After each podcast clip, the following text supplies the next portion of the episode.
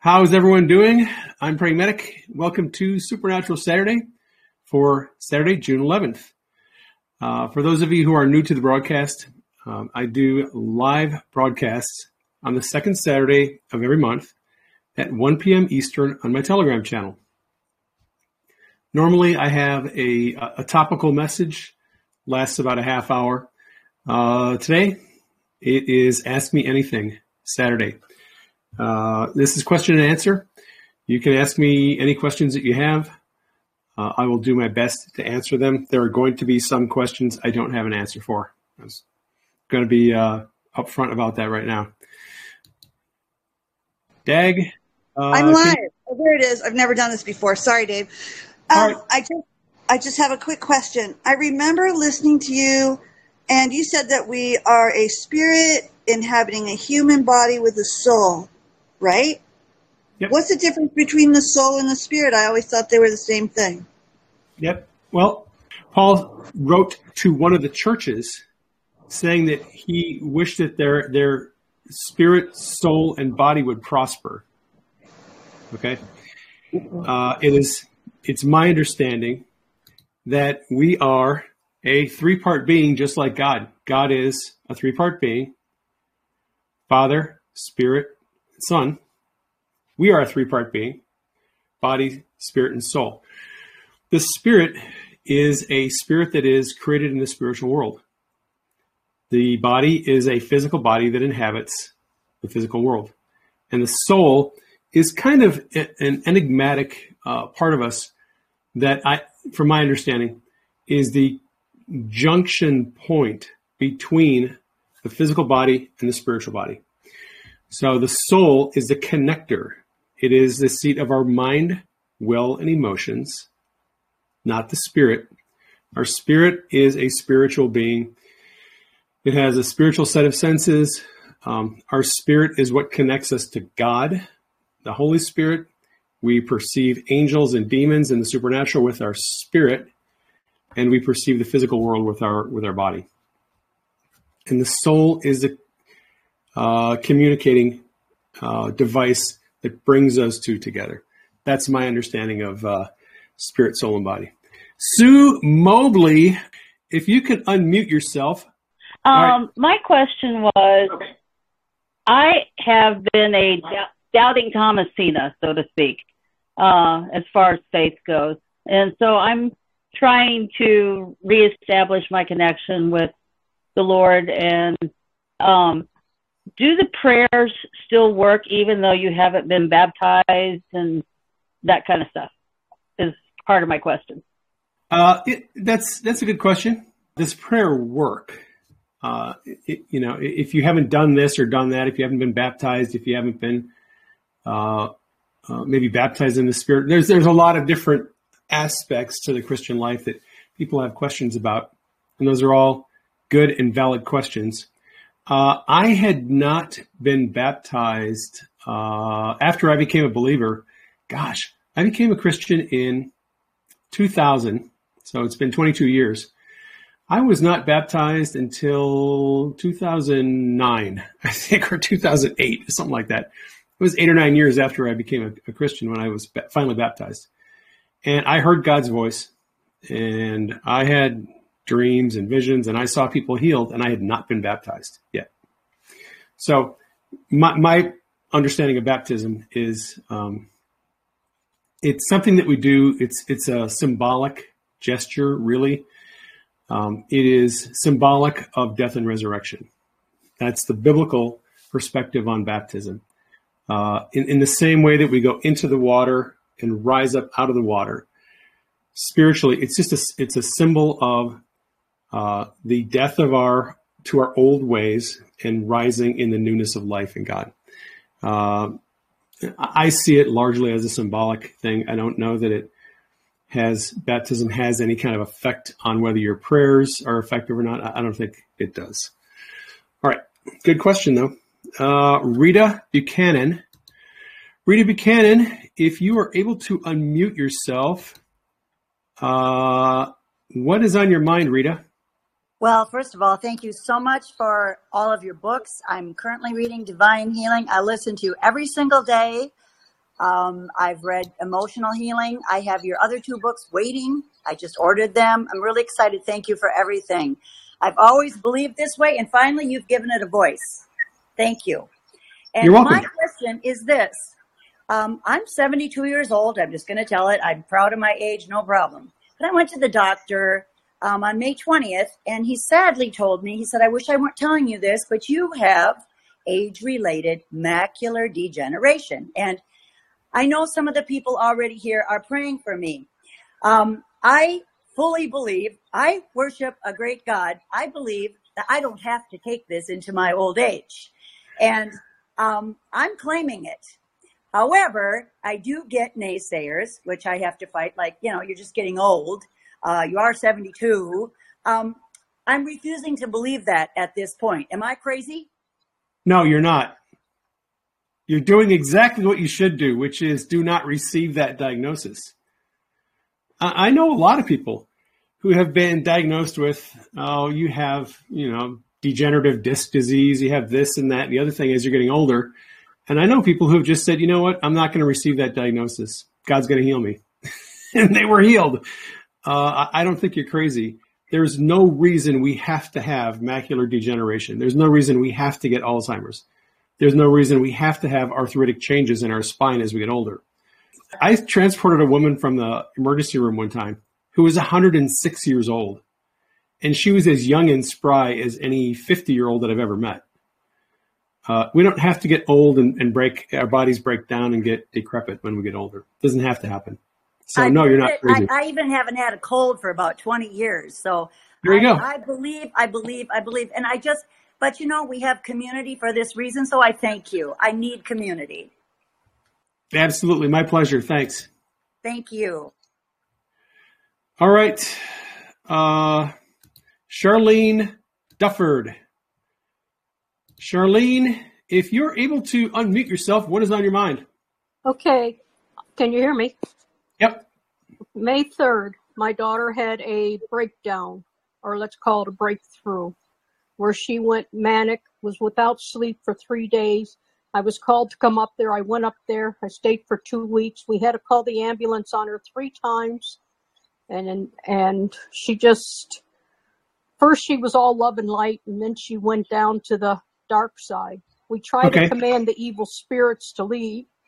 Okay. And now she hates me. She hates her husband because we did this.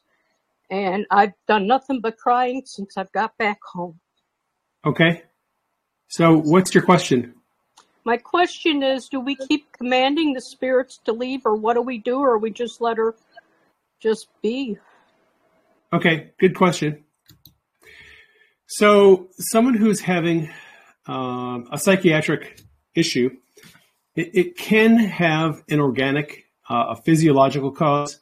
It could be a chemical imbalance in the brain. Uh, if it is a physiological problem where there's a, a, chemical imbalance in the brain, sometimes medications can help. Uh, I know a lot of people who have um, either had, you know, whether it's bipolar or um, seasonal affective disorder and, and you know, depression and suicidal ideation, a lot of other mental health issues, who have been helped uh, by taking you know things like Zoloft and, and uh, bupropion. Denise, my wife, she suffered depression for many years, and uh, it, it's it's been a battle for her. She has been helped by taking medications, but she weaned herself off some time ago, and she hasn't had to go back on them. So sometimes the, the mental health issues are physiological, and sometimes medications can help. Other times it's emotional. So in those cases, uh, if it is uh, a problem that is related to emotional trauma and demons, uh, commanding evil spirits to leave is not necessarily the best step because in those cases, a person needs emotional healing first.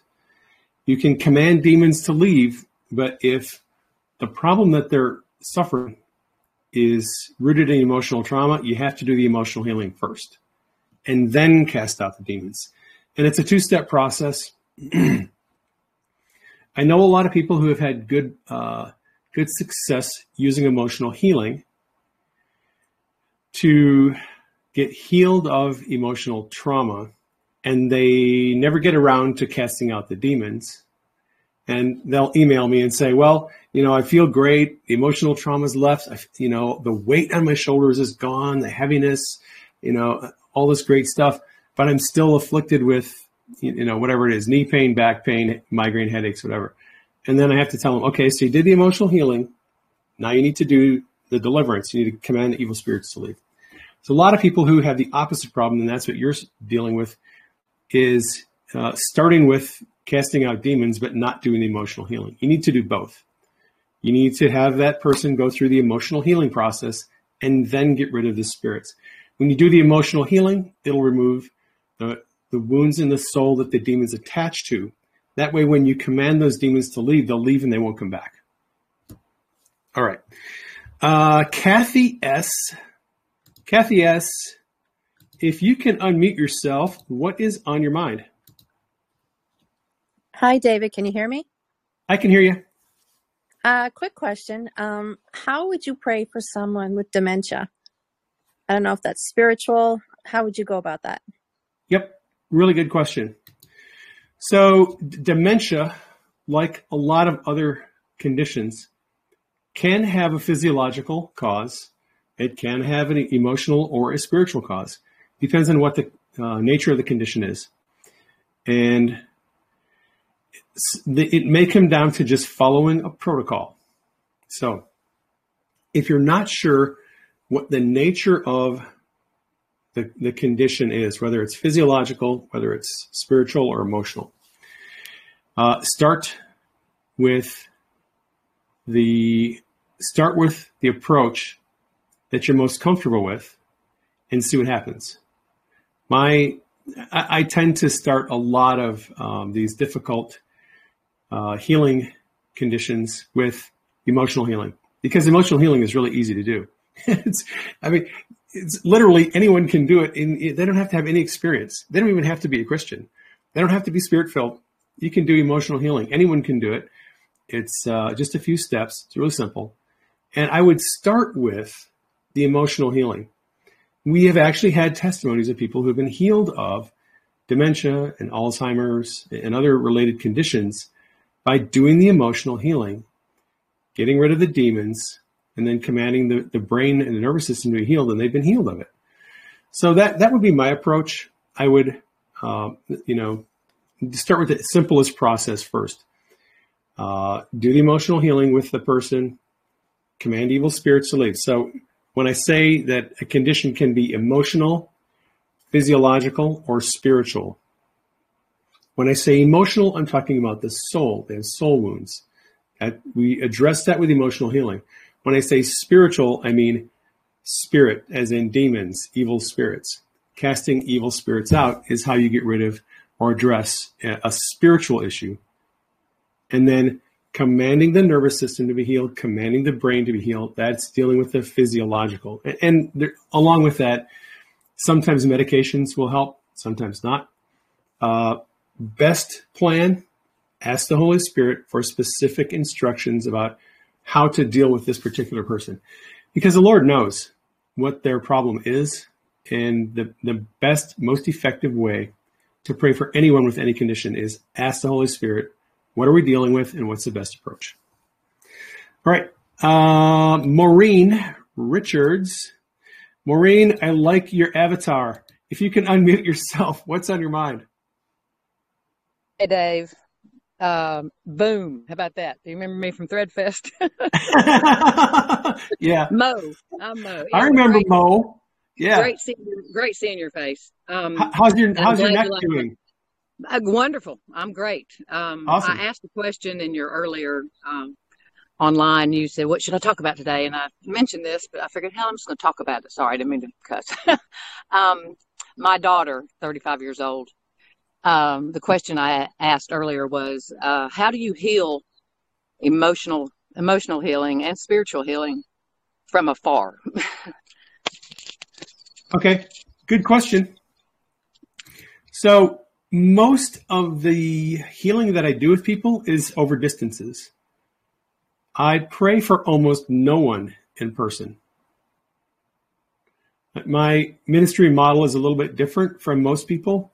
I don't I'm not an itinerant preacher. I don't go to revivals. I don't go to conferences and pray over people much. When I went to Threadfest, that's a rarity. I did I did Threadfest, and then I went to the Phoenix Full Gospel Businessmen's uh, meeting a couple months earlier. The last time I met people in person for a public healing uh, gig, I can't remember when it was. It's been a couple of years probably. So most of my ministry is done from a distance. I pray for people through email, through chat messages, you know, um, mostly mostly by email, and I have a really good success rate getting people healed. Uh, you don't have to be in the same room with a person to get them healed. You can be across the world. Uh, you know, that's that's just how uh, God is. God doesn't require us to be in the same room, and especially with emotional healing. So your your question is about emotional healing and deliverance. Um, you don't have to be in the same room with that person. You don't have to be anywhere near them. You can uh, help that person go through the process of emotional healing by text message. That's what I did when I was learning about emotional healing uh, back in my Facebook days, 2013, 2014, 2015. I was on Facebook Messenger all day long, chatting with people who had emotional trauma, and I was getting them healed, and it was all over chat just sending messages back and forth. Here, repeat after me. I want you to say this out loud. Jesus, I ask you to take the emotions from me. I ask you to heal the wound in my soul. I receive your healing. Just say that out loud. So I'd send that to them as a text, and I would say, "Let me know when you've said that," and they would reply back. And then I would say, "Okay, now I'm going to. We're going to. I want you to think about that event again. What emotion do you feel? All right, take that emotion, give it to Jesus, ask him to heal a wound in your soul. And I would just send that back and forth through text. And then uh, at the end of the process, if, uh, we, you know, if, was, if I felt it was time, I would command evil spirits to leave. But that can all be done uh, through chat, through text messaging, through email. Don't have to be in the same room with the person. But it does help if the person actually wants to be healed. If they want to go through the process, that's the big thing a lot of us are a lot of people are struggling with trying to or wanting to get people healed who don't want to be healed. Your son, your daughter, your husband has some kind of uh, ailment, some issue. You want them healed and they don't want to be healed. It is a really difficult road to get someone healed against their will because God doesn't generally violate someone's free will. They have to be willing and, and they have to want to be healed.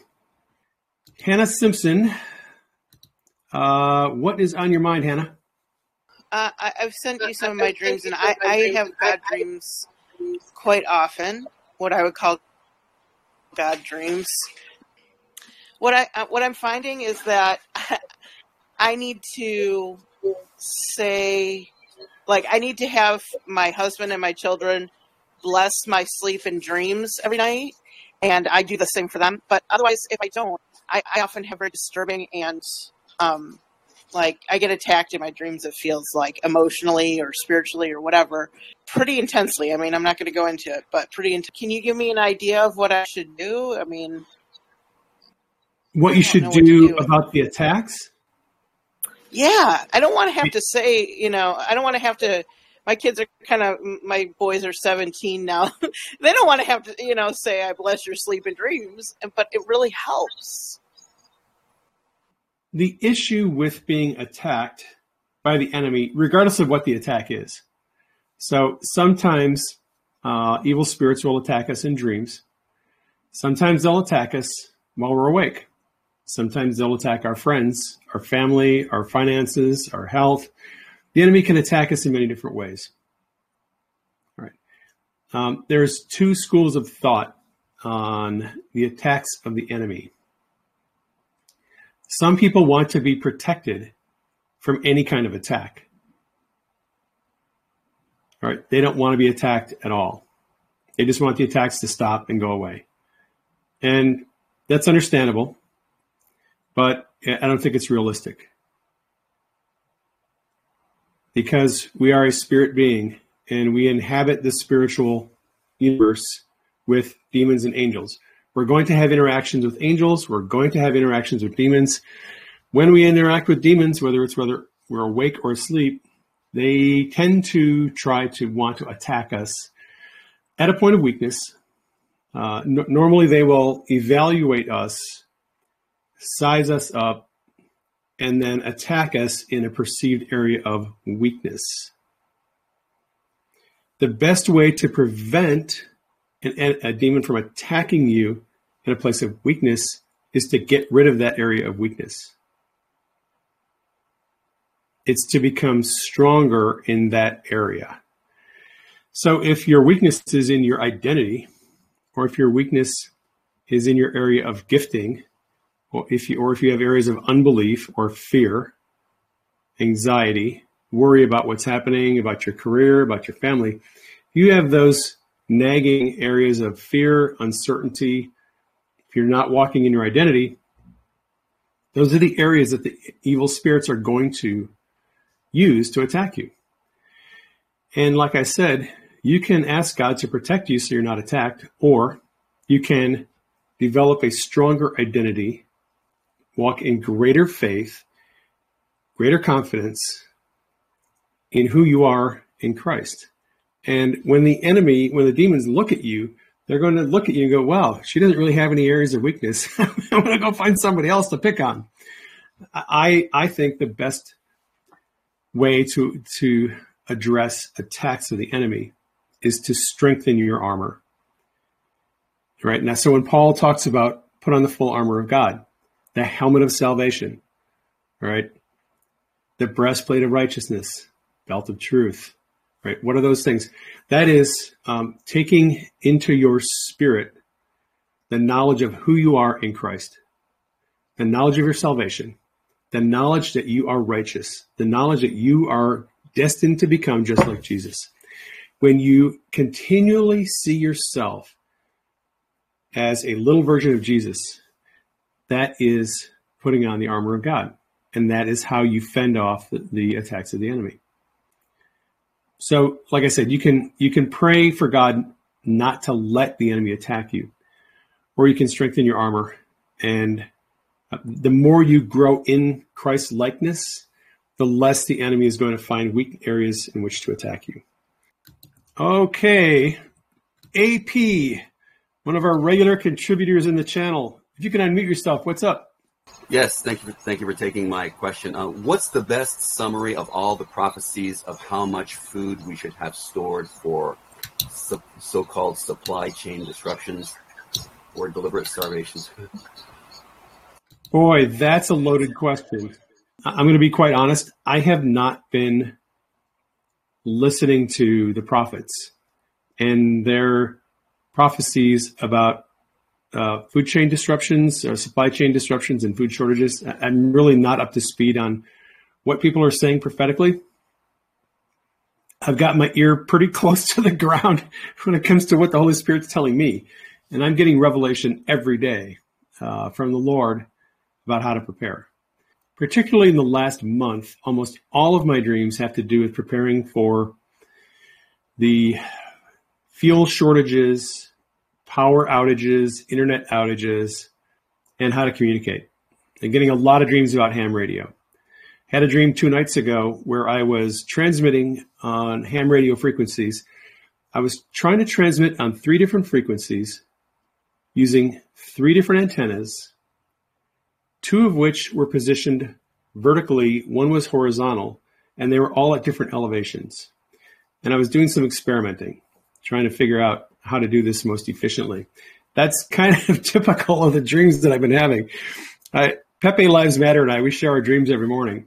And he's like, wow, you're just getting nothing but dreams about ham radio. I'm like, well, mostly. But I'm also getting dreams about storing up food, uh, gas, the need for uh, a generator of some kind for some people. So your question is a really good one because it's like, okay, well, how much food do we store up? Uh, that depends on the kind of crisis that you're expecting. So I wrote this article about a month ago, maybe two months ago, about how to prepare for a disaster. And, and the basic um, thesis of that article is how you prepare for a disaster is going to be determined by what you're expecting. if you're preparing for uh, hurricane season and you live in Florida, your preparations are going to be different than if you're preparing for an earthquake and you live in Japan or Washington State or California. The preps are different, the, the needs are different, the time frame is different. And so it, it comes down to this whole issue of are you just preparing for the supply chain, food shortages, gas shortages, those type of things? Or, or do you have a bigger picture in mind? I have a bigger picture in mind. Uh, I've been into preparedness since the early mid 90s. Right, so more than 25 years I've been, you know, sort of prepping, and I did it out of necessity because we kept losing power. I lived in Washington State. We had windstorms all the time, lost power all the time, two or three days. I finally said, okay, I'm getting a generator. Got a generator, and and I I worked for a fire department back then, and I taught community preparedness. And community preparedness is about teaching people how to prepare for disasters windstorms, earthquakes, tsunamis, all the stuff that we experienced on what in Washington State. So I have been studying and into preparedness for a long time, and I am preparing for multiple possibilities. I think, in addition to the supply chain issues, I think we're going to see a financial collapse. And I think the financial collapse may be related to the supply chain problems because everything's sort of interconnected right now if the price of gasoline goes to $12 a gallon and diesel fuel goes to 14 or $15 a gallon, it's going to be very difficult for truck drivers to buy fuel to deliver all the things that they have to deliver food, light bulbs, toilet paper, you name it. Everything that we, most of us buy, is delivered by trucks that run on diesel fuel or gasoline. When gasoline gets to be that expensive, those trucks are not going to be running very often. There's going to be a severe shortage of just about everything. And then you have this problem when the grocery store shelves go empty and people start hoarding and they panic. The next thing that happens is civil unrest. Because if people can't get food, can't get water, can't get uh, toilet paper, uh, pretty soon you get civil unrest and rioting. And when society devolves into civil unrest and rioting, the people who are driving the trucks to deliver things now realize I have to take care of my family and my house and my stuff. So they're not going to be delivering things. They're going to be staying at home taking care of their stuff. A lot of them. Then you have this spiraling circle of things getting worse and worse. The supply chain issues getting worse, violence getting worse. Um, and, and, and I'm not uh, I'm not trying to create some dystopian uh, fantasy. If you've read about the financial collapse in Argentina, I'm telling you what happened in Argentina 20 years ago when they had a financial collapse. And I think that's we're going to see something similar to that here on a larger scale because our economy is a lot larger than Argentina's. But they went into debt in a massive way and they suffered hyperinflation and their economy collapsed. And that's what happens when you suffer when you suffer hyperinflation at the same time that you have massive debt. That creates economic collapse. You can look historically, the Weimar Republic of Germany, Zimbabwe, Argentina, Russia in the 90s, every every country that ex- experienced massive financial debt and hyperinflation at the same time went through economic collapse. That's what happens. It's the natural consequence of it.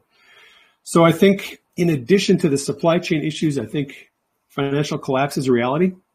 Uh, and that's a big problem because then banks shut down. People can't get their money. Now you have a real problem. because as bad as this, the civil unrest is going to be when people can't find food, if they can't get their money out of the banks, uh, it's going to turn ugly. So, uh, it, again, it comes back to this issue of what are you preparing for? What do you think is going to happen? How long do you think this is going to play out? If it gets to that point where we're having uh, bank runs, banks shut down, uh, food shortages, gasoline supplies are, are, are not available anymore, it's going to last a while. Unless, unless someone steps in and intervenes and makes things right. And that's a possibility. I think at some point the military is going to step in. I think it, it may be because they're going to be forced to step in. If you have massive civil unrest and rioting and pillaging and looting around the country, wouldn't surprise me if martial law is declared, at least in some urban areas. If you declare martial law, then you have the government is going to try to institute some kind of control over the, the, chaos and the madness. At that point, if martial law is declared in major urban areas, will the military start to distribute food and water? Probably. I hope so. So you get into this this scenario, like how how do you forecast what's coming? Like I said, I haven't been paying attention too much to what the prophets have been saying, but God has been showing me all of these things for the last 12 years uh, coming. I've seen in dreams back in 2011 and 2012 the Lord showed me what it was going to be like after the financial collapse, what life would be like. It was a much simpler life, much more agrarian. People weren't walking around with their phones in front of their faces all day long. That's another issue. So, are we preparing for um, a loss of phone technology? I think we should because I think they're going to take down uh, phone service. I think we're going to lose email service, at least email from the big email providers all the Silicon Valley companies that are in league with the deep state T-Mobile, Comcast, uh, Microsoft, Google, uh, so Hotmail, Gmail, uh, Yahoo. I think a lot of those email services are going to shut down. I think a lot of cell services are going to be shut down and turned off. I think most social media platforms will be turned off. I think it's going to be very difficult to communicate. And I think that's why the Lord has been showing me and giving me these dreams about ham radio because ham radio is a good way to go around uh, communications problems, right? So that there you have this. Yes, there's so many things to think about. It's not just food and water because if if they shut down, there's this issue at the power grid. I'm just going to address this because I know a lot of people are are wondering about these things. I'm just going to address all of this in in one little uh, or long uh, dialogue. So, along with loss of phone service and email service. The Lord has shown me the possibility of power outages. And we're seeing in the news headlines all the time warnings that there's going to be blackouts this summer, right? So you don't have to be a prophet to see that they're telling you that they're going to be there's going to be blackouts. Now, whether you believe that it's because we're transitioning from coal and oil over to solar and wind, and there's just going to be this discomfort during the transition, or whether you think they're planning uh, an intentional destruction of the power grids, you, you, can you can look at that any way you want. I think we're going to have power grid disruptions. The problem with that is a, a lot of people are going to say, "Well, didn't Q say that the power grid was uh, safe and then it couldn't be it wasn't going to be taken down?" Yes, Q did say that. However, the issue with power grids is that it's power grids plural not power grid singular. There is no power grid. Every um, region, every local area has its own power grid. Here in Arizona, we have several different companies that that provide elect- electricity. We have the Salt River Project and other companies that each provide their own grid, power grid. Some of some power grids run off of hydroelectric. In the Northwest, in Washington Oregon, a lot of the energy is generated by hydroelectric. Okay, here in the Southwest, um, quite a few of our power uh, plants are solar. A lot of them run on coal and gas. If diesel fuel goes to $15 a gallon, those diesel electric trains that bring coal are not going to be running. And the trucks that transport fuel are not going to be running. So some of the um, electric providers, some of the power plants are not going to have fuel in what to use to produce electricity. I think that's going to be a regional issue. Uh, I think some areas will be fine. I think other areas are going to suffer power outages. Impossible to predict who is going to have power and who isn't, and for how long. So it becomes a very complex picture. All right what are you again what are you planning for are you planning for power outages are you planning for food shortages if the power grid goes down, you're probably going to lose your water supply. If you have a municipal water uh, supply, you live in a city and that city loses its power, it's not going to be able to run those pumps that pump out water to uh, the municipal water supply. You may get water coming out of your tap, but it's it's probably going to be contaminated. So, how much water do you do you need to store up? Are you expecting a water shortage? Uh, these are things, all these things that God has kind of shown me over the last year and a half. The best answer I can give you is with whatever resources you have, whatever money you have, whatever uh, ability you have to store food, store gasoline safely, uh, whether you want to get a gas or electric or solar or solar generator or, or propane generator, probably not a bad idea. You need to again as a lot of people have pointed out in the chat, if you're going to store gasoline, do it safely. Consider using fuel stabilizer and uh, don't store it near a source of ignition or spark, or you'll have a big explosion in your garage. Uh, you got to do all this stuff safely and reasonably, and it's and it's a it's a huge expense to do it. Prepping for disasters is not cheap. It is very expensive. It's very time consuming. Not going to lie to you. It's difficult to do. It's not hard to go out to Costco and buy a couple of grocery carts full of canned food. And, you can do that. That'll get you a long way. Just buy a bunch of canned food. You know, uh, dehydrated potatoes, uh, cans of chili, cans of uh, corned beef hash, whatever you like, uh, and, and just store it up. And you'll have a food supply for a while. Uh, but then there's this issue of, you know, the generators and water supply it's not difficult to store water. Go to the grocery store, buy jugs of water, put them in your pantry or your garage. It's really hard to say how much, how long is this going to go on. I, I really don't know. The Lord hasn't given me a clear time frame, how long to expect the crisis to last. Uh, it could be as short as a few weeks. It could be as long as six months. I really don't know. But I think that uh, it's a good idea to do some preparing. Uh, if you feel like if you if the Lord is leading you to do it, certainly do it. Now, on the flip side, there is supernatural provision, and uh, I've been teaching people about healing miracles, food multiplication, gas tank miracles, God extending people's ability to drive their car for weeks on a you know next to nothing for gas. God is going to do some amazing miracles in the next in the next year. Uh, some of you are just going to rely on God to be your provider. God's going to keep your tanks filled. We had one person who put in the chat that God was charging their cell phone in their hand as they were looking at it and it wasn't connected to a power source. God can charge your cell phone. He can give you internet access where there is no internet access. God can allow you to receive emails when nobody else in your town is getting emails. God can give you a Wi Fi connection and He can allow you to receive emails. There is nothing that God can't do. So the, it's it's not a one or the other. It's it's a both and situation. I think it's wise to prepare and store up some things.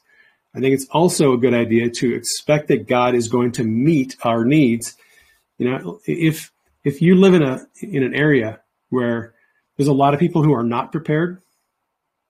And you did a little bit of preparing. You bought some canned food, uh, and you have people showing up at your door all day long for weeks and weeks and weeks, and you just keep on handing out food to them, and the food just keeps multiplying. And you're feeding hundreds of people from a little pantry of stored food.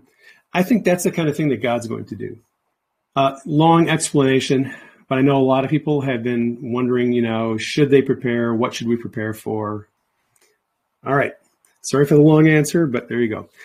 Uh, let's see. Nicholas Johnson, you had a question, and now I'm going to give you another chance. Nicholas Johnson, if you could unmute yourself, you have a question? Here, here, here, here. Your video. Hello, are we here? Yes. You're here. Oh. Oh, good. Hi. Well, it's a miracle. Yes, this is my wife Lynette. Yeah, we work. So- we we are team uh, therapists. We work we do using the emotion code from Dr. Bradley Nelson. If you're familiar with him, we use that quite a bit with our clients, and we're um, we, we love listening to you and your Supernatural Saturday. Mm-hmm. Oh, thank you. Welcome. Um, So we're building our healing practice, yes. but we started learning about yours. So we have a question about um, emotional releases. So we've been uh, bumping into ancestors knocking on the door, wanting to be a part of the healing sessions. And we'll be overcome with yawning. Oh my goodness. And uh, a little bit of vision changes. Um, we'll be working with a subject and then find that. Uh, so we, we do muscle testing and we ask yes and no questions. You know, does this person have anxiety? Yes or no? And then is it what year did they have it? And then we'll get the year. So we're bringing that particular emotion to the surface and then we release it with a magnet. Well, sometimes we'll get yes, no, yes, no, yes, no, and then yes, yes, yes, yes, or no, no, no, no. So, in other words, we're getting interference, and we say, well, is there an ancestor of this person available? And then we'll we'll ask it out, and uh, we're just we found that that's just increasingly a part of our our work is is uh, dealing with uh, you know DNA maybe related stuff, and I just I wonder if that's a trend happening uh, with other people, or maybe we're I, I don't know. yeah, I, I don't know because it's not really uh, something that I incorporate into my practice. I do have a question for you. Have you considered the possibility that you might be dealing with um, uh, familiar spirits? Oh, we don't know what a familiar spirit is. Oh, well, they masquerade as ancestors. They're demons that masquerade as ancestors and they interfere in the healing process. Mm. Well, part of what we do is we cast out the, we ask the ancestor if they have a curse that needs to be removed.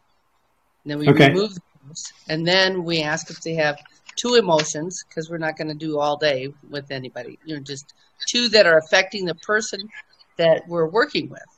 And we take those off, and it's been pretty impressive. The like if there's grief or or um, betrayal that's been you know 20 generations back, it's pretty interesting. So Yeah. yeah. Sounds interesting. Yeah, I would I would definitely look into uh, the issue of uh, familiar or or family or familial or familiar spirits. They go by a def- bunch of different names because I think that might be what you're dealing with, and they can be quite tricky, but uh, they're they're not too difficult to deal with once you understand what their agenda is. Oh, All right. thank you so much. All right, thank you. All right. Uh, Lisa Perna keeps putting her hand up, but doesn't want to talk when I click I on did it. Hey, it. Lisa- It worked. it wouldn't work. The unmute would not work. oh, sure. Yeah, yeah, yeah. We, we understand. okay, so I have I actually have two questions. So I don't know if it's you or if it's me or if it's just everybody, but it seems like demons have run amok, and it seems it seems like all these uh, the oppression and the the stuff that's out there is just so much. So, what are some of the keys that we can use discernment? Discernment. hmm Because I feel like that's one of the things that we need right now. Because not everything is a demon. Not everything is a demon. Sometimes it's actually wounds and hurts. But I will say Yep. that that there has been just an influx of some pretty pretty dark stuff going on. Yep. Okay. Uh, I can answer that question, I think. Maybe. I think So, uh, yeah, I've said for a long time that the thing that we need more than anything else in the present days in which we live is greater discernment. Because uh, there are a lot of people in uh, on social media, people in our movement who are pretending to be on our side, pretending to be with us, uh, pretending to be God fearing people, pretending to be patriots, and they're not. They put on a really good show. They sing a really good song. They know all the words. They act like us, and they're not with us. they, they have an agenda. Uh, their agenda is to confuse, distract, discourage, Um, a lot of them push hopium, and that in, that is intended to get our hopes up, to manipulate our emotions, and then we become angry and disappointed when their predictions don't come true, when their prophecies don't come true. And a lot of these people are knowingly putting out false information, false predictions, knowing it's not going to happen because they want us to be disappointed repeatedly, continually. They want us living in disappointment. There's a lot of those people out on YouTube, and I'm not going to name names, but if we had greater discernment as a body, we would not fall prey to those people. And those people are under the influence of evil spirits. It's not just them out there doing their, their YouTube shtick, uh, lying to us.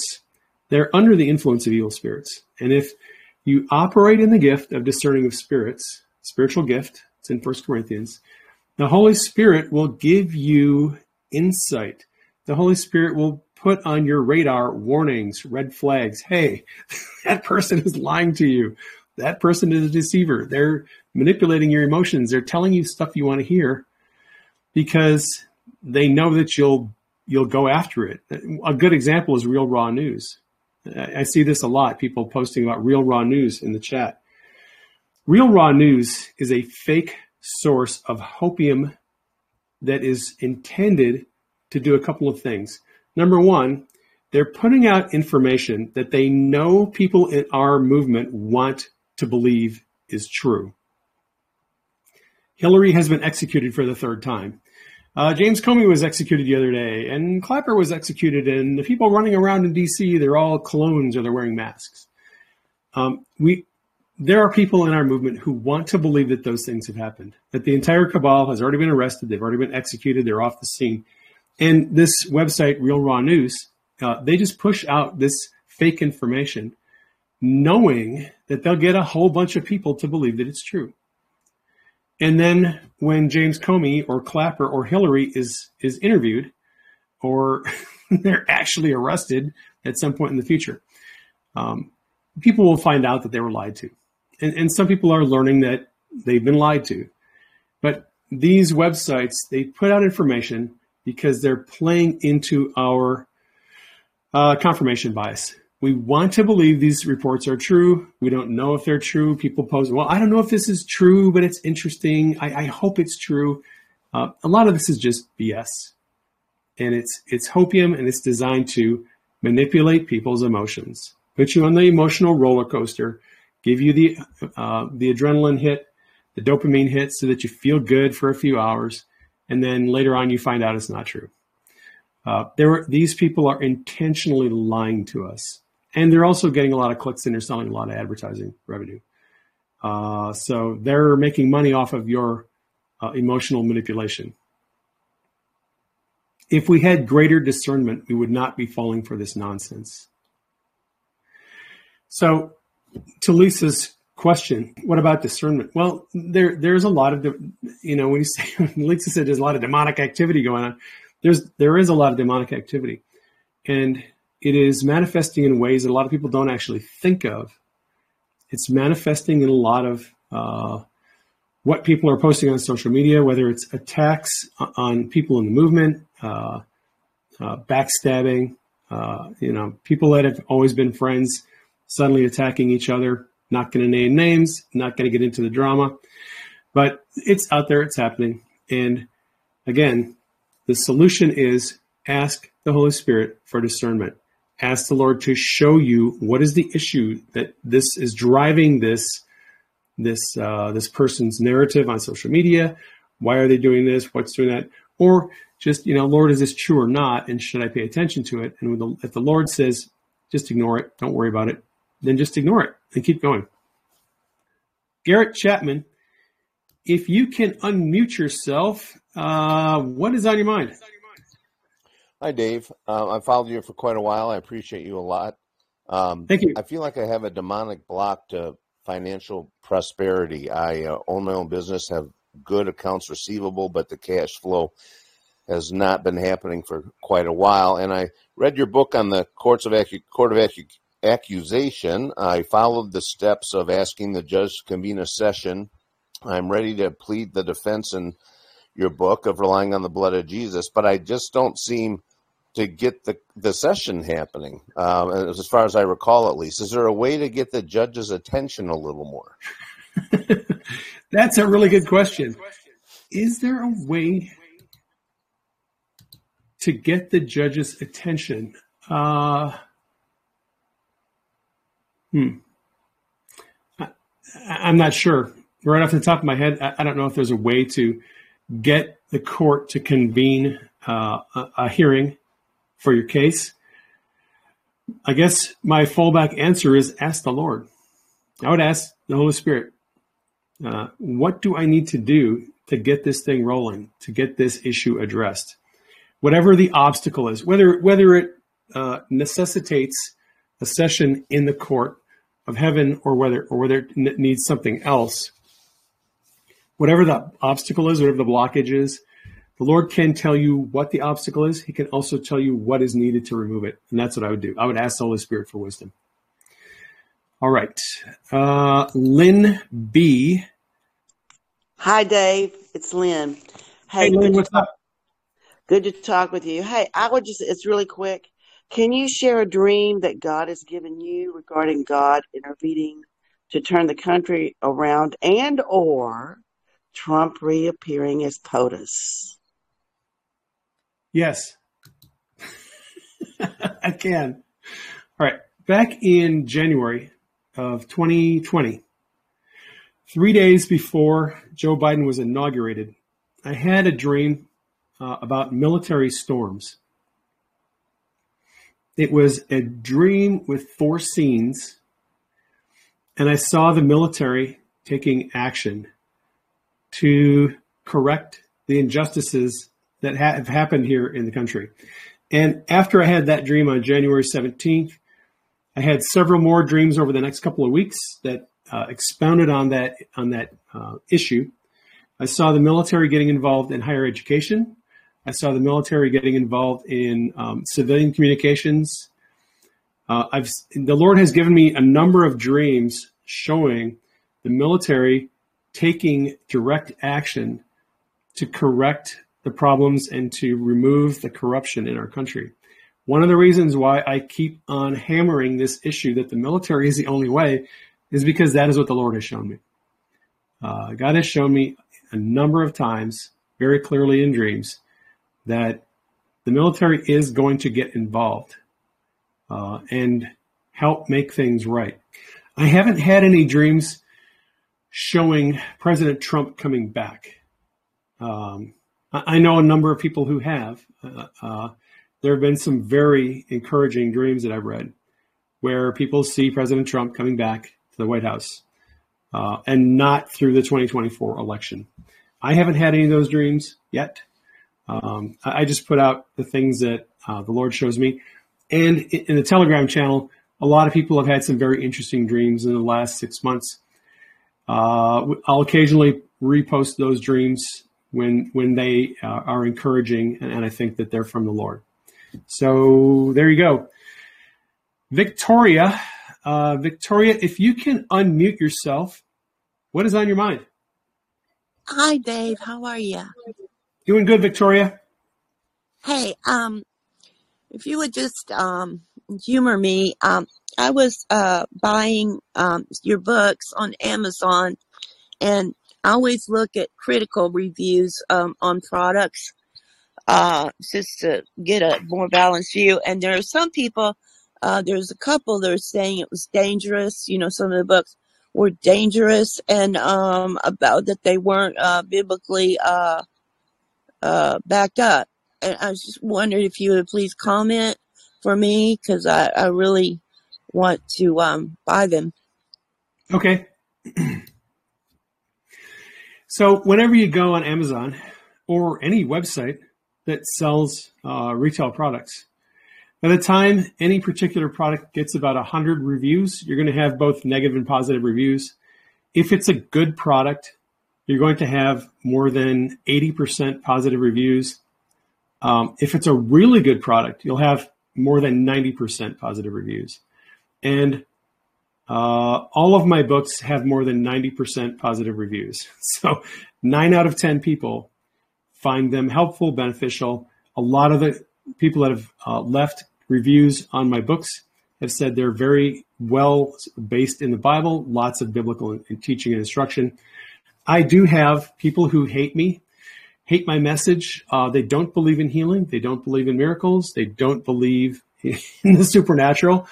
And those people will go on Amazon and say that my teaching is unbiblical, even though I provide probably in an average teaching book about a hundred uh, scriptural references in an average book.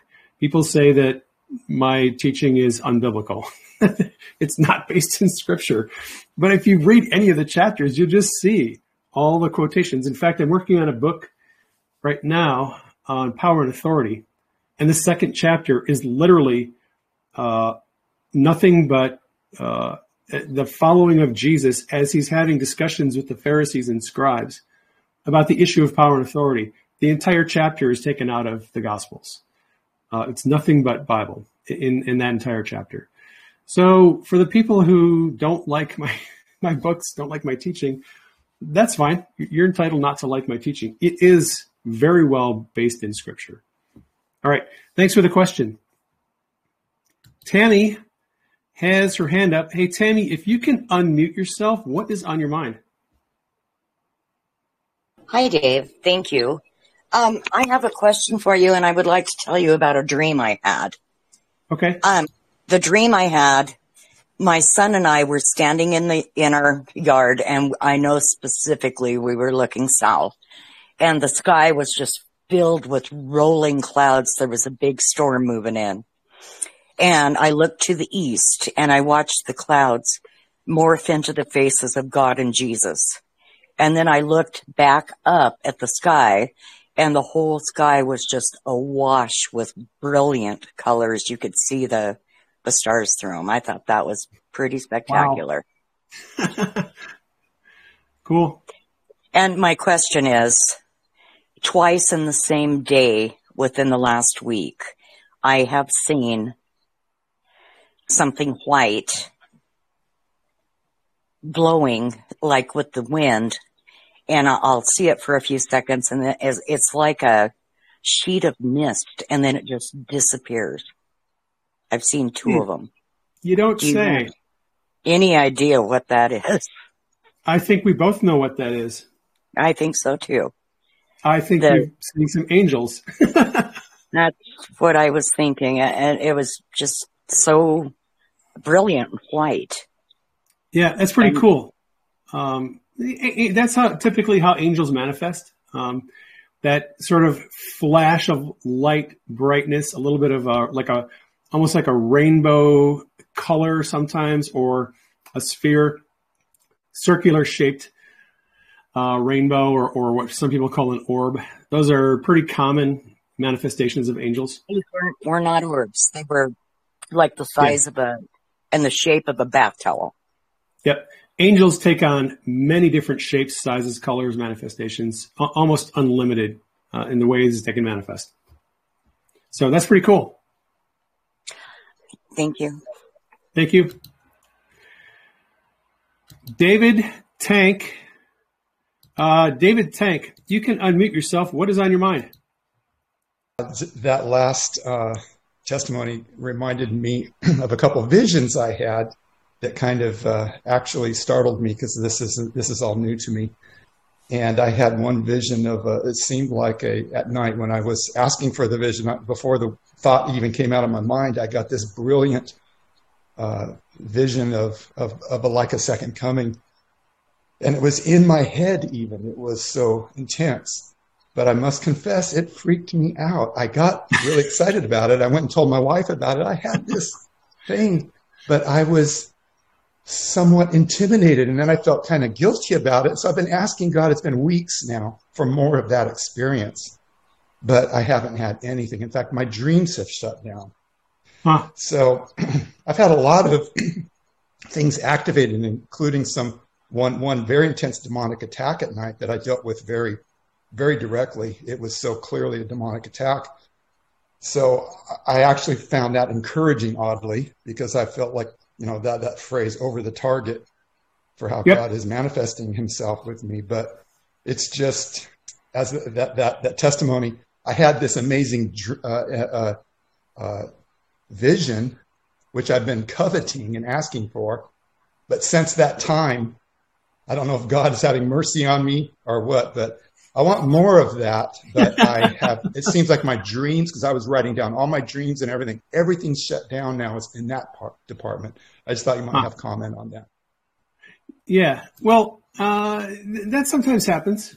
You can go a period of time where you won't have uh, dreams or visions. Um, it's happened to me. I'm not quite sure why it happens. I really don't know. I just know that it does happen sometimes. Um, it, it usually doesn't last for very long.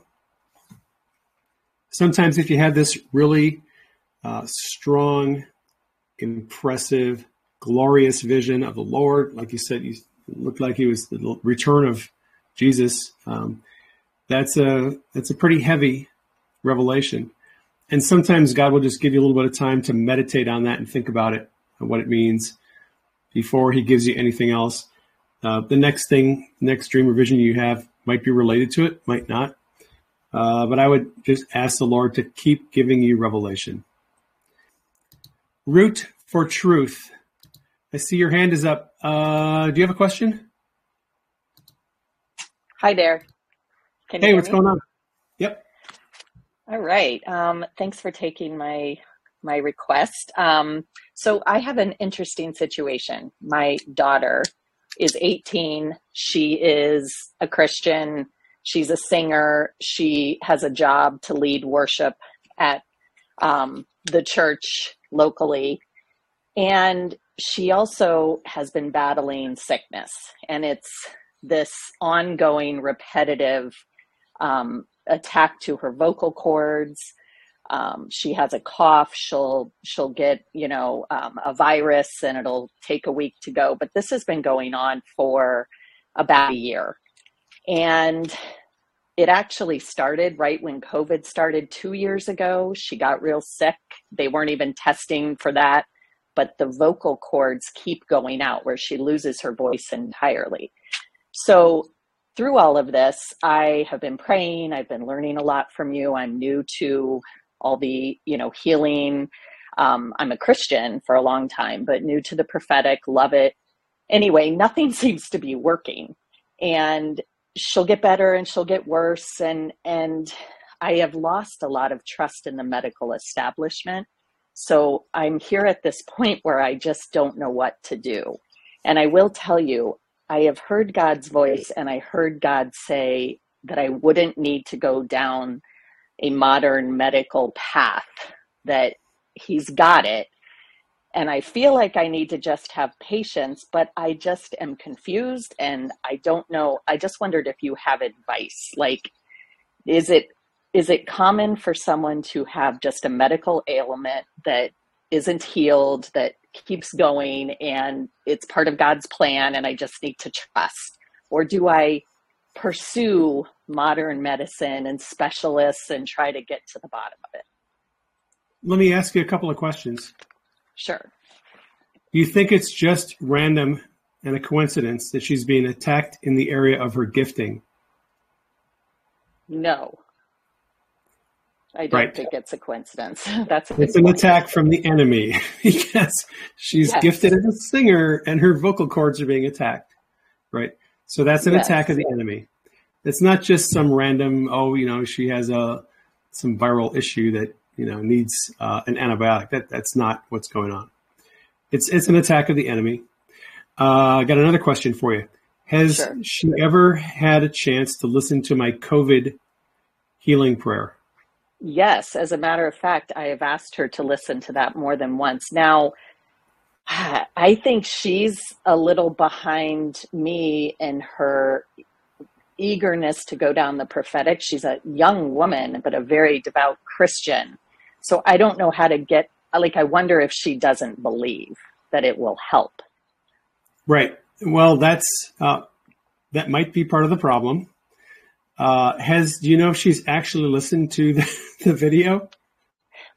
That's a good question. I, I one I'm night guessing when she, she probably hasn't. Bed, yeah. Well, I know, I know she had it on. I don't know, like do you have to you say you can lie down relax Yeah. and just shut your eyes i don't know if sh- she was an active participant but i know she Okay. listened Ah, right. I, I can't tell you how many testimonies we've had of people who've been healed of various yeah uh, COVID-related issues, whether it's you know the long COVID, the cough, clearing your throat, uh, sore throat, laryngitis, uh, you know other respiratory problems. Lots of people have been healed listening to the video. That would be my best advice: is to strongly encourage her to just put that thing on and listen to it a couple of times. Um, I, I think she'll benefit from it, but it would help if she would engage the process. If she would, you know, in order to receive healing from God, sometimes you have to be willing to receive healing from God. It doesn't hurt to believe in the process, to believe God wants you healed, to believe that this may be a spiritual attack. I mean, uh, all of that is going to help her if she will change her mind, repent, change her mind, and Mhm. change her way of thinking. Uh, hmm that's my advice. okay so and then one more follow-up just Okay. Have you seen people have to listen to it every day like Uh, can it take yes. a while It, it Okay. depends on it depends on the condition. Um, Okay. Some people who have had conditions like MS, uh, you know, neurodegenerative diseases, they have listened to the the video repeatedly, several times a day, every day, and progressively got better. Um, some people listen to it one time, bam, they got a full Monty. Holy Spirit hit them. They're vibrating and shaking and sweating and crying, and demons are flying out of them. It, it, everyone's experience is a little bit different. Mhm. Sometimes it's a dramatic, instant healing. Sometimes it takes a while. okay thank you so much You betcha. Teresa. Yep. Yep. Oh, I'm so sorry. Um, okay, so this is a very long story. I'm going to try to keep short. When my daughter was two years old, suddenly she was having trouble walking. She was diagnosed with an autoimmune condition. We had to go down the medical route. I wasn't really given a choice. Just made her worse. I've prayed throughout the years, and God has really helped. I don't hear voices, but I get drops of information, and it has helped me get her to the point where she is able to walk again. Uh, before she couldn't walk, she couldn't hold her head up. So she's like 90% better. Anyways, in the past month, I was working on detoxing her. And at a physical level, what happens is um, as she detoxes, her Bartonella becomes inflamed and her brain uh, becomes activated. Her brain becomes inflamed. Her autoimmune becomes inflamed. And I have not actually had her watch any of your videos. She's six, but I have tried to repeat some of the things that you've said about commanding the demons out. And I don't even know if it's appropriate for her, but when she was in the midst of the flare, she would scream and cry when I would say these things. So I don't know if I was scaring her. But anyhow, um, we have tried for years and years everything you can possibly imagine to detox this child, and it seems to backfire every time. So, my question is do you have any advice?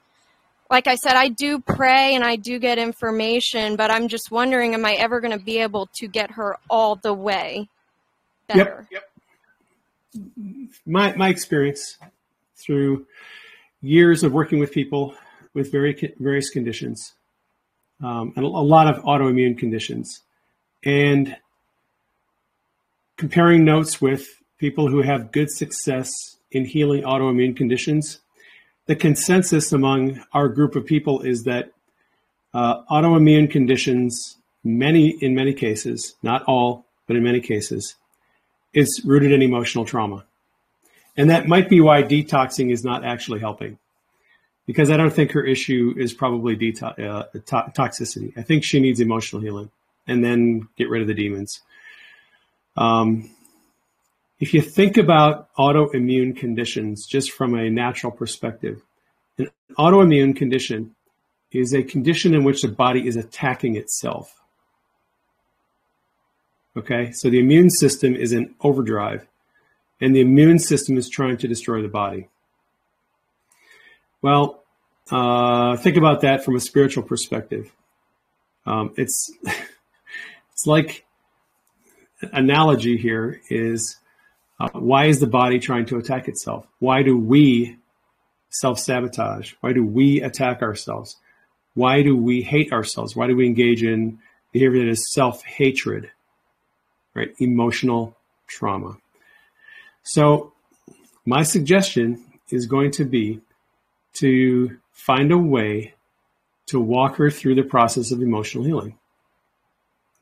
She's got something in her past that has caused emotional trauma. We all do. And Heather, who is one of the admins in our Telegram channel, she has developed a pretty good process with her kids to take them through emotional healing. You know, kids that are four, five, six years old. You can do it. Sometimes you have to make a little bit of a game out of it to get them to engage the process. But I think if you will, if you can get her to engage emotional healing from whatever is bothering her from the past and current issues that are that are cropping up, and then go through, take her through, get we're getting rid of the evil spirits, I think she'll find significant improvement going that route. That is my guess. Rick. Hey, buddy. Rick is on. If you can unmute yourself, amigo, what is on your mind? Rick, the one who wants to teach everybody how to speak in tongues. Rick, can you unmute yourself? going to be on, on the video, so I, I'm, I'm combing my hair now. Uh, yes, that that's me, and I'm not going to. It, it's just that you know how you some things you can easily uh, you you know how to pray for and heal people. Yeah. I know that if I can get one on one with a person, I'm going to lead them into speaking in tongues. That's well, all. tongues is, is your superpower, and I'm glad that's your superpower because it's not really my superpower. it it is mine. It's just you know I know people don't know me from Adam, and so now they do. Uh, Okay. So, uh, by the way, I uh, I, I do want to encourage you as um, that if you would consider making all of your um, made simple books into classes i will purchase each of your classes and i will encourage Okay. everybody to do the same because you're seeing in the spirit class uh, connected with me much better than the than the class than the book and i'm, Okay. I'm about half i'm partway through the healing made simple class also I would take that uh, under advisement. I will say say this: there's a reason why I will never have a hear, hearing God's voice class, because all the videos that I would put in the class are already available for free on my website. Good point Um, literally, for about a year and a half, I went through every chapter in the Hearing God's Voice book and just covered each chapter and did a video out of it. And I wasn't really thinking at that time doing classes, but I just wanted to. I was doing Supernatural Saturdays and I was just going through the book. And so all the chapters in the Hearing God's Voice book are already available for free on my website. The rest of the books I may turn into classes. Um, if I have time, it's it's pretty laborious and it's time intensive to create the videos and do the classes. Um, right now, I'm just doing topical Supernatural Saturday stuff, but I will definitely take that under advisement. Okay, so here's my question. It's a two part question. Uh, as you were talking about your dreams on uh, ham radios, uh, I have, and you were having a lot of dreams about them. I have a lot of dreams also about certain things. Um, how can we tell the diff? You may have covered this in your dream interpretation book, but I haven't made it all the way through that book yet. How can we tell the difference between literal and symbolic interpretation of dreams? In other words, how do you, for example, know that this dream about ham radios is not about something other than ham radios? And Oh, that's a really good question. and then to put along with that, how can we tell the difference between dreams and prophecies that we are to pray for um, versus dreams and prophecies that we are to pray against?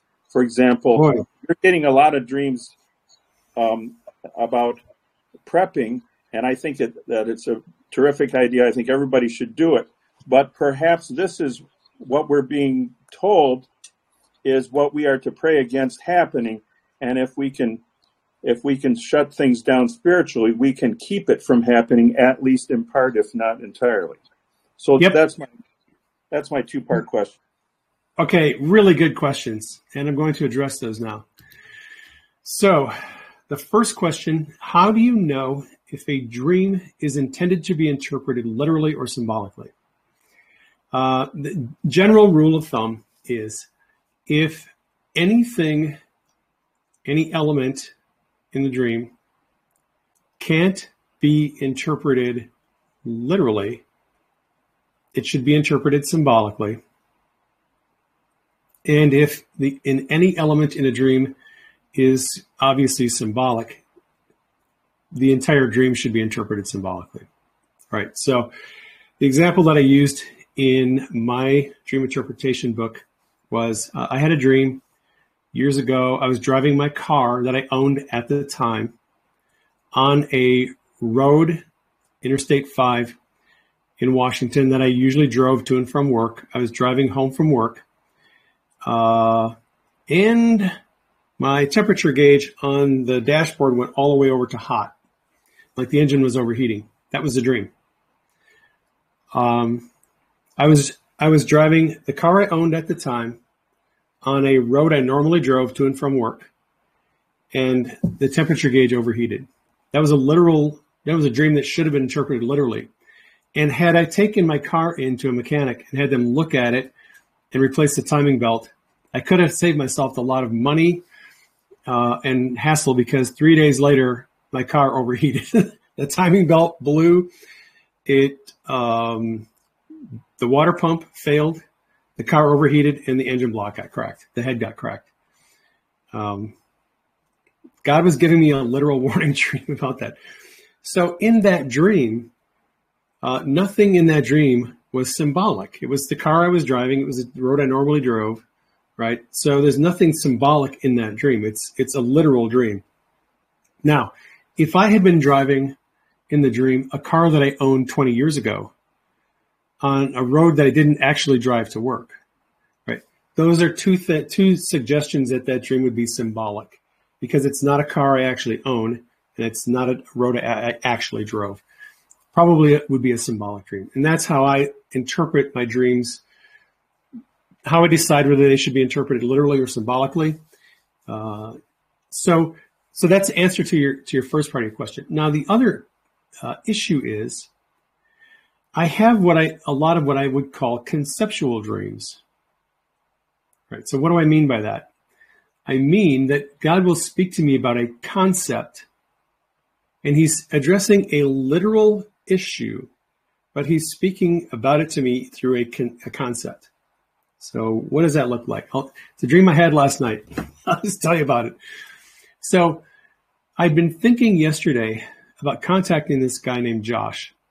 Josh has a YouTube channel, and he's one of the most popular YouTubers who teaches about ham radios. And his uh, channel is called the Ham Radio Crash Course.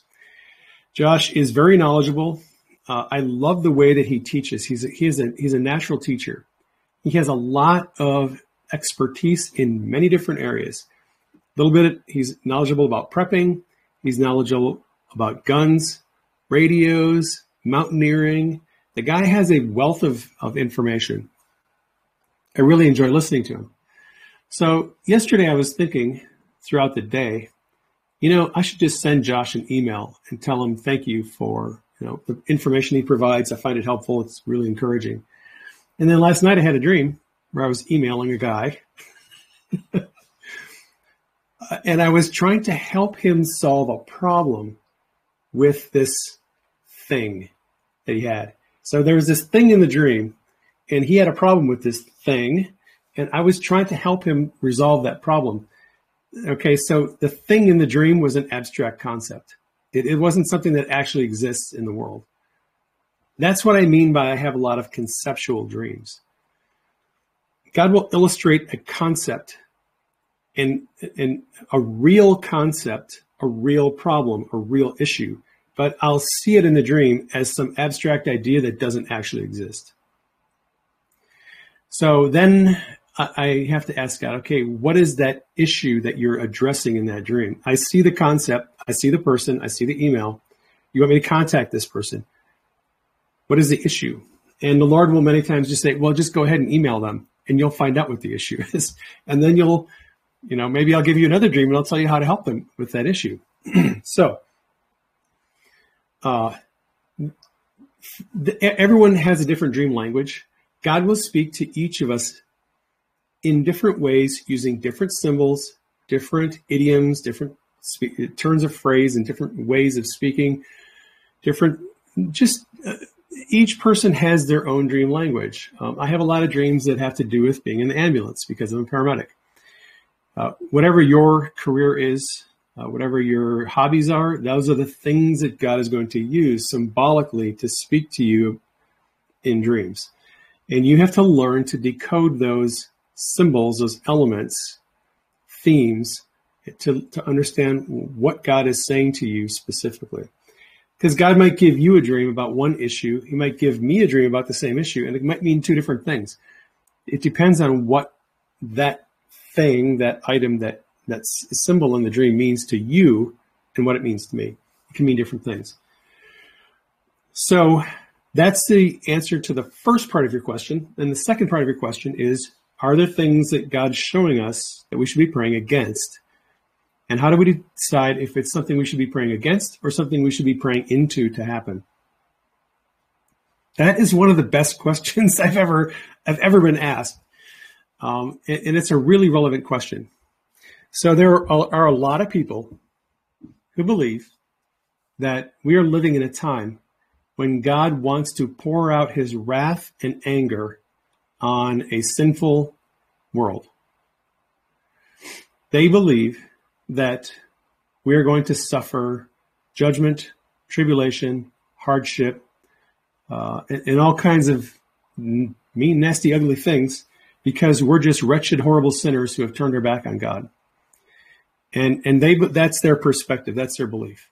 They believe that God is pissed off beyond belief, tired of us, angry at us. He hates us. He's going to judge us. He's just going to smite all of us because we're unfaithful, unbelieving people. And, and that's their perspective. Um, th- that's one perspective on how God views us. That's not my perspective. That's it. That's really an old covenant perspective. People who take that view generally um, put a lot of emphasis on the way that God's character is described in the Old Testament. They take a view of God as this angry, judgmental, pissed off deity who can't stand the human race and just wants to destroy us because of our sin. Well, if you want to see that God that way, that's fine. And when those people have dreams and visions, when they see destruction of a city, when they see cataclysmic events, when they see uh, the you know dark things being portrayed, they will pray into those and say, "Yes, Lord, I want you to smite that city, destroy that country, bring war, rain down fire, destroy all these sinful people," because they're interpreting divine revelation through a warped perspective of God's character. They think God wants to destroy people. So they pray into those things and they are praying for destruction, judgment, and doom and gloom. And that's what they want. Now, I happen to have a different perspective on God. Uh, I think God's in a good mood. Uh, I see God from a, from a new covenant perspective, right?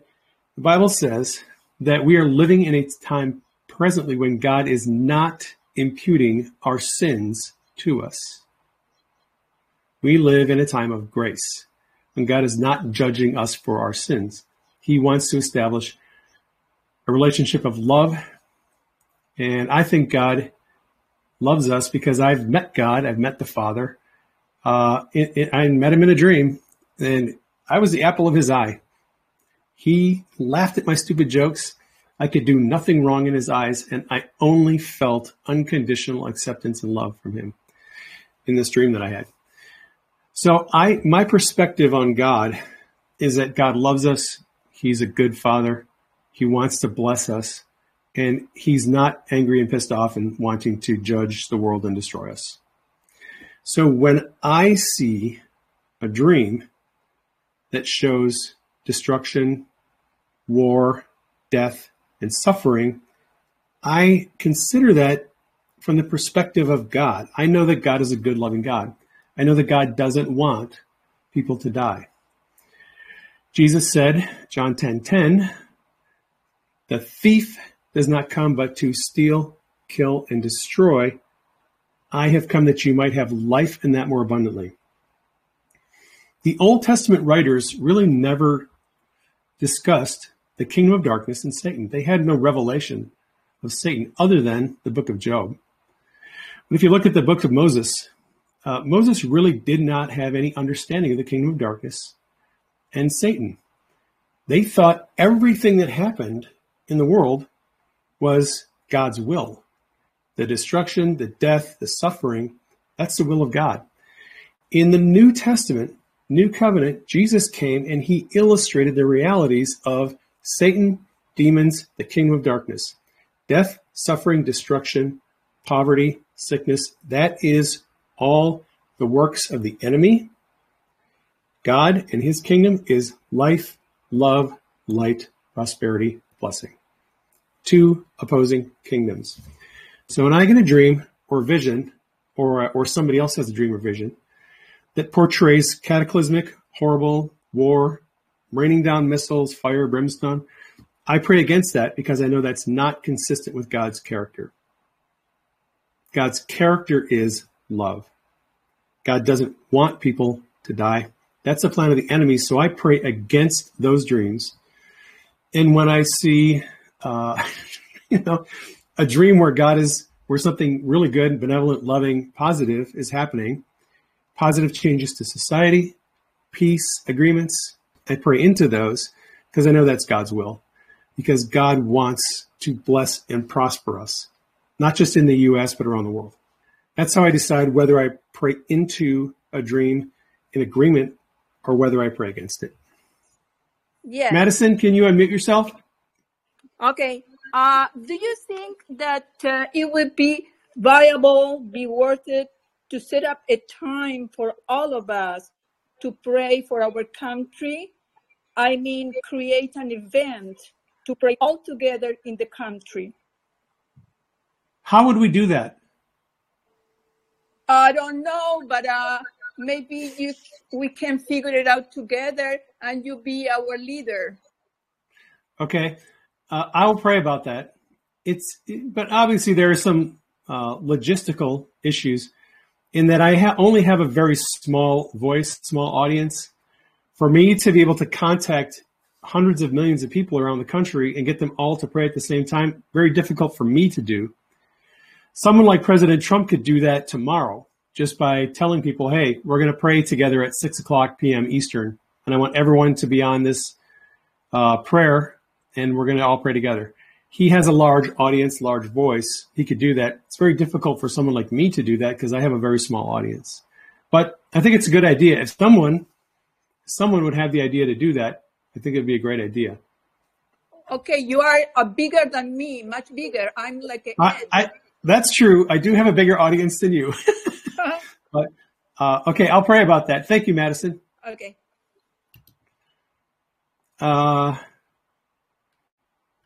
Tina Elkins. Uh, Tina Elkins, if you can unmute yourself, what is on your mind, sister?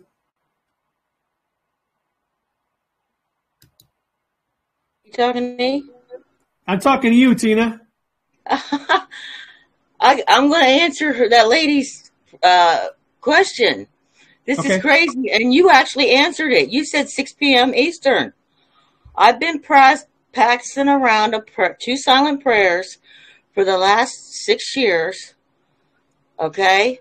The Okay. first one, everybody needs to take note of this. Put it in your phone. This is how I got used to it. And I still remind people on all these, on as many chats as I can when it's going on. 111 Eastern, PM Eastern for three minutes. That's the first silent prayer. This is done every single day at 111 Eastern for three minutes. The second one, he actually said 6 p.m. Eastern for 15 minutes. Now, this is, I've been passing these along on YouTube and Telegram for, like I said, five, six years now. I think I got the idea off of When You Know. She's the one that came up with it, and I ran with it. And I'm Awesome. faithful to it. I'm faithful to these prayers, and I've had so many prayers answered. And I appreciate you, and I love everyone here. Thank you for all you do. Thank you. Uh, Orion, Orion Remington. Uh, Orion, if you can unmute yourself, what is on your mind? Absolutely.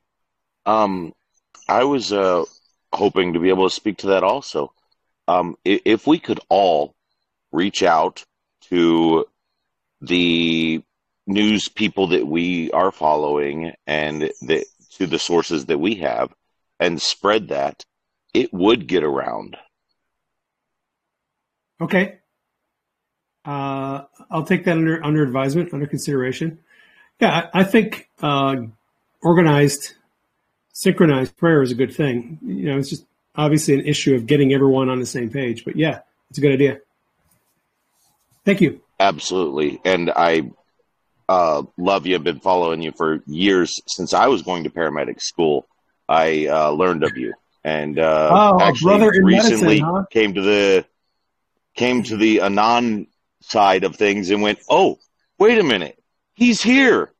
So I I, I really enjoy you, and uh, I'm trying to catch up through all your your Q stuff from Awesome, back brother. in the years. All right, cool. Thank you.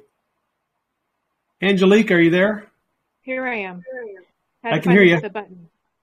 Okay, so my question is that um, so a few years ago, probably about five years ago, I started seeing in the spirit and hearing God's voice more more clearly, and I went down the path of of the supernatural, and I was growing a lot. I was having a lot of prophetic dreams, and um, found a, a good church where I went through some supernatural classes and just grew by leaps and bounds. But then in um, 2020, my family came and moved in with my parents to help care for my grandmother who has dementia. And uh, it's in a different city, you know, and also the same time that the shutdown happened. And since I've moved in here, it's like all my like I am not seeing in the spirit anymore. My dreams are far and few between. Um, I'm just not hearing God like I used to. My suspicion is that a lot of it has to do with living in the same household as my father, who was a pastor and is a believer, but does not really believe in the supernatural. He doesn't believe in prophecy, at least not modern prophecy. He doesn't, I mean, they say they believe in healing, but there's no actual activity on that. And um, so I stopped because anytime I, I tried to talk about anything supernatural, anything I was sensing, the disbelief that I got from him just, it made me just back off and shut down. So now I don't know how to get back to where I was. Is there any way for you to go back to where you were physically, like moving back? Well, my grandmother is, you know, she has dementia. She's declining. We moved here because she couldn't be left alone. And my parents are still working. I'm homeschooling my kids. And it was, you know, they, they need the help in terms of caring for her and also my uncle who is disabled. So in Okay. a way, I feel like I'm, I'm trapped here because they need the help and I have the family obligation, but spiritually, I don't know what to do. Yeah, that's a difficult situation. Um, it, it, it is hard because, you, like you said, you feel like you're trapped. You haven't. You feel like you have an obligation to stay there and help in whatever way you can. The cost of that is you're in a household where people are essentially grieving the Holy Spirit, where they don't believe in the activities of the Holy Spirit of healing, the supernatural, prophecy, dreams it's it's it seems like you know somehow uh, your your father or father or uncle I'm not sure which one it was has some degree of authority uh, over that house and his his unbelief seems to be quenching the activity of the Holy Spirit. I would have some conversations with the Lord about that and be very direct with the Holy Spirit and say, look, um, what's holding up what's holding up the revelation? Why am I not having dreams and visions? Is it the environment? Is how do I change it? Do I need to physically go somewhere else or can we change the environment here? Again, the Holy Spirit knows what the issue is, what the problem is, and he can resolve it for you. All right. Jean Allen. Hello. Hey, Jean. Hi, I have a quick question. Um, I was doing a teaching on the courtroom of heaven, and an hour before I left, my keys disappeared. This is like probably 10 keys. It's not small um, to prevent me from teaching. So I found my spare key, went. I'm still trying to find my keys. It's been a week. God knows where they are. The angels know where they are, but I can't hear where they are. I'm I'm getting close to having to replace my auto ignition key for two cars. That's very expensive. So, what's your question? Where are my keys? I don't know. I don't know. Your angels know where they are, and the Lord knows where they are. I've been Um, praying to um to block the veil or whatever it is that's keeping me from hearing it. Okay. I'm going to pray for you to find your keys. All right? Thank you. All right. Jean and everyone on the chat, everyone's on this video, pray for Jean to find the keys. Lord, give her revelation, give her understanding, show her where those keys are, and let them be found right now. In the name of Jesus. Uh, all right. Barb Joan, uh, who's got a spaniel as her avatar. We have so much fun in that chat with dog comms. If you think the deep state is big on dog comms, you do not know what dog comms are until you're in our channel. And Notorious DOG is doing her her dog memes. Uh, Barb, what's on your mind? Well, two things. One of the things I wanted to say is that the people looking for prayer, um, there's a, a, a thing called Strike Force of Prayer. I can put it in your chat later. Um, Okay. They have prayer every single day of the week. I'm on it um, Tuesdays and Thursdays. Uh, they have an hour prayer and they pray for the country. They pray for the world. They've actually gone into the courts of heaven. They've done all kinds of things. And so it's really a great chat. The other thing I wanted to ask, the thing I wanted to ask you is when you talk about seeing, um, about being with God in your dreams, do you see God? Do you see Jesus? Do you see the face? Do you see the likeness? Do you see an image? I'm curious. That's all. Thank yep. you. Okay. So I, I've had a number of experiences where I have met the Lord in dreams. I, I had a visitation from Jesus years ago, and he came into my bedroom and he manifested. Um, I heard his voice. I actually heard Kim Clement singing with him in this experience, but I didn't see him. I did not see Jesus, but I heard his voice and I heard Kim, Kim Clement singing, and he gave me uh, a prophecy. Uh, so that was one experience. Uh, I've had a number of dreams where I saw Jesus as a as a man. Uh, I, I had a dream, one dream where I saw him as the commander of the Lord's army. So right. So if you go back to the book of Joshua, I think it's chapter five, where uh, Joshua sees a man standing over there. He says, "Oh, I saw the commander of the Lord's army," and he says, "Are, are you with me or against me?" And he says, "No." Um, right, commander of the Lord's army. That was a theophany, an Old Testament appearance of Jesus. I, I saw a scene very similar to that, where I saw the commander of the Lord's army. He came down to earth. He was inspecting the troops. He was inspecting his army of people, and he was not happy with what he found. Not going to go into the details, but I saw him as a general, as a soldier. I had a dream years ago where uh, I entered the kingdom of God in the dream, and I met God the Father. And he looked like this wonderful, loving, compassionate old man with a beard, white beard. And he was just this great, loving guy, sort of like you might imagine Santa Claus. Um, he was just this amazing, loving, just love emanated from him. When you got near him, you could just feel acceptance, warmth, compassion, love. So, yes, I, I have seen the Father, seen Jesus in experiences. Sometimes Jesus will show up in my dreams and I don't actually see him. I know he's there, or someone will, will be there who is a, um, a representation, someone else in the dream, and I know, oh, that's Jesus.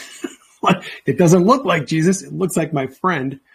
Uh, but uh, if you get familiar enough with, with dream language, you'll sometimes realize that that person, that friend, your brother, your father, many times in dreams, a father or grandfather who appears in a dream is actually an, an appearance of God the Father, sometimes a very close brother, or um, if you're a woman, many times Jesus will appear in your dreams as your husband, because spiritually he is your husband. So uh, Jesus will actually make a lot of appearances, and sometimes he wears costumes. Uh, all right. Donna Collins. Donna Collins, if you can unmute yourself, what is on your mind? Hello. Hey, Donna. Hi. Hi. Um, wow. I've been like following you for a while and I haven't, you never answered. um, Well, this is your time. What's what's up? um, do you like see anything like right now with, um, I don't know, I can't explain it. I lost my husband last year in January and you were just talking and I was just crying because you were saying Jesus shows up as your husband. Um, I started a new church and the pastor said that um, the first time that he seen me that the Holy Spirit had his hands all over me and that I have to unlearn things that I learned from past religions. Um, are you like getting anything? Am I getting anything for you? Yeah. Uh, not right now. Okay. Um, I did the penny thing that you were talking about, and it was up for like 13 days. Wow. Awesome. Um, yeah, I mean, it was like I wasn't going to do it, but I felt the Holy Spirit nudging me. Said, you know, I was listening to you the one night and I got into bed and he said, get up and prove it to yourself. Put it on the wall now. so I just like had this feeling. I got up and I grabbed the penny and stuck it on the wall and I was like, oh my gosh. And it stayed for like 13 days. But I guess, I don't know. I've been like, I've been feeling like I've been lost. And I, I keep like doing all kinds of home projects and everything to keep myself busy. And I miss my husband so much. And I just, I'm a little lost. Okay. I would you like me to pray for you? Yeah, some kind of guidance too. Okay. Well, uh, if you're feeling lost, uh, I, it might comfort you to know that you're not actually lost. It sometimes just feels that way. Uh, Jesus knows exactly where you are, and He's got you in the palm of His hand. And He has an amazing plan for you to move forward with your life. And I would just encourage you to draw close to Him, your spiritual husband, and ask Him what is the next step in the plan. And I'm going to pray for you. Lord, I ask you to bring your presence upon this woman. I ask you to give her clarity, give her understanding, wrap your arms of compassion and love around her. Let her know she is not alone. She has never been alone. She's never going to be alone. Lord, I ask you to clearly reveal to her your plans for the next season and help her take the next steps. In Jesus' name, amen. All right, we have uh, hit the two hour mark. It has been awesome answering questions, chatting with all my friends in, in the Telegram channel who I rarely get to talk to very, you know, person to person. It's been great hearing your voices. It has been wonderful um, hearing your questions, hearing your heart, what's on your mind, what things are you struggling with. I, I, I really do like hearing about the things that you you're concerned about. Uh, I'm sorry that I couldn't answer every question. Hopefully, the answers that I gave will will encourage you to some degree. I think we're going to go through some difficulties. I have no doubt that God has this all in His uh, heart, in His mind. He has a wonderful plan. He is going to expose corruption. He is going to remove corruption. The corrupt systems that we have relied on, the corrupt governments and their systems, it's all going to come crashing down. And it's going to be a little bit difficult leaving that behind. But God is going to build something amazing on the other side of this. Uh, I don't know exactly what that's going to look like. I've seen glimpses of it, and it's going to be good. It's going to be much better than what we have right now. It's a little bit like when the Israelites had to leave Egypt and go into the wilderness. They liked Egypt. They were fed. They were taken care of. They had their onions the soup and all the food that they ate. But they were slaves. They were comfortable in their slavery. And Moses had to lead them out of their comfort into something that they could not imagine. That is what we are doing. A lot of you are comfortable right now in your slavery. You think you've got it good, you've got your pension, you have your IRA, you've got your house, you think, you know, let's just let let keep let's leave this the way it is.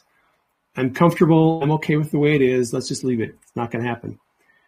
We're all slaves to a corrupt central bank system that is making a small number of people very wealthy and it's keeping us all poor. On the other side of this, God is going to do amazing things, and we're going to live in the kind of freedom you can't imagine. People are not going to believe the cures for diseases that have been hidden from us, the financial prosperity that is available when it's not being hoarded by a few wealthy people.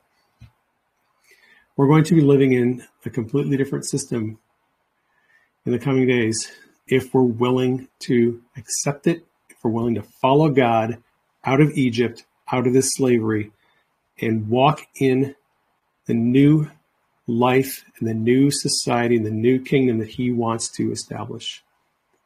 We have to be brave, be very brave and courageous. God is going to give us victory over all of these powers of darkness. That's my story, and I'm sticking to it. Thank you for joining me on Supernatural Saturday. Again, these broadcasts are put out on the second Saturday of every month, 1 p.m. Eastern, here on my Telegram channel. Thanks for tuning in. Please keep me and Denise in prayer. I'll keep you all in prayer. Love you all. Take care. I will catch you on the next broadcast.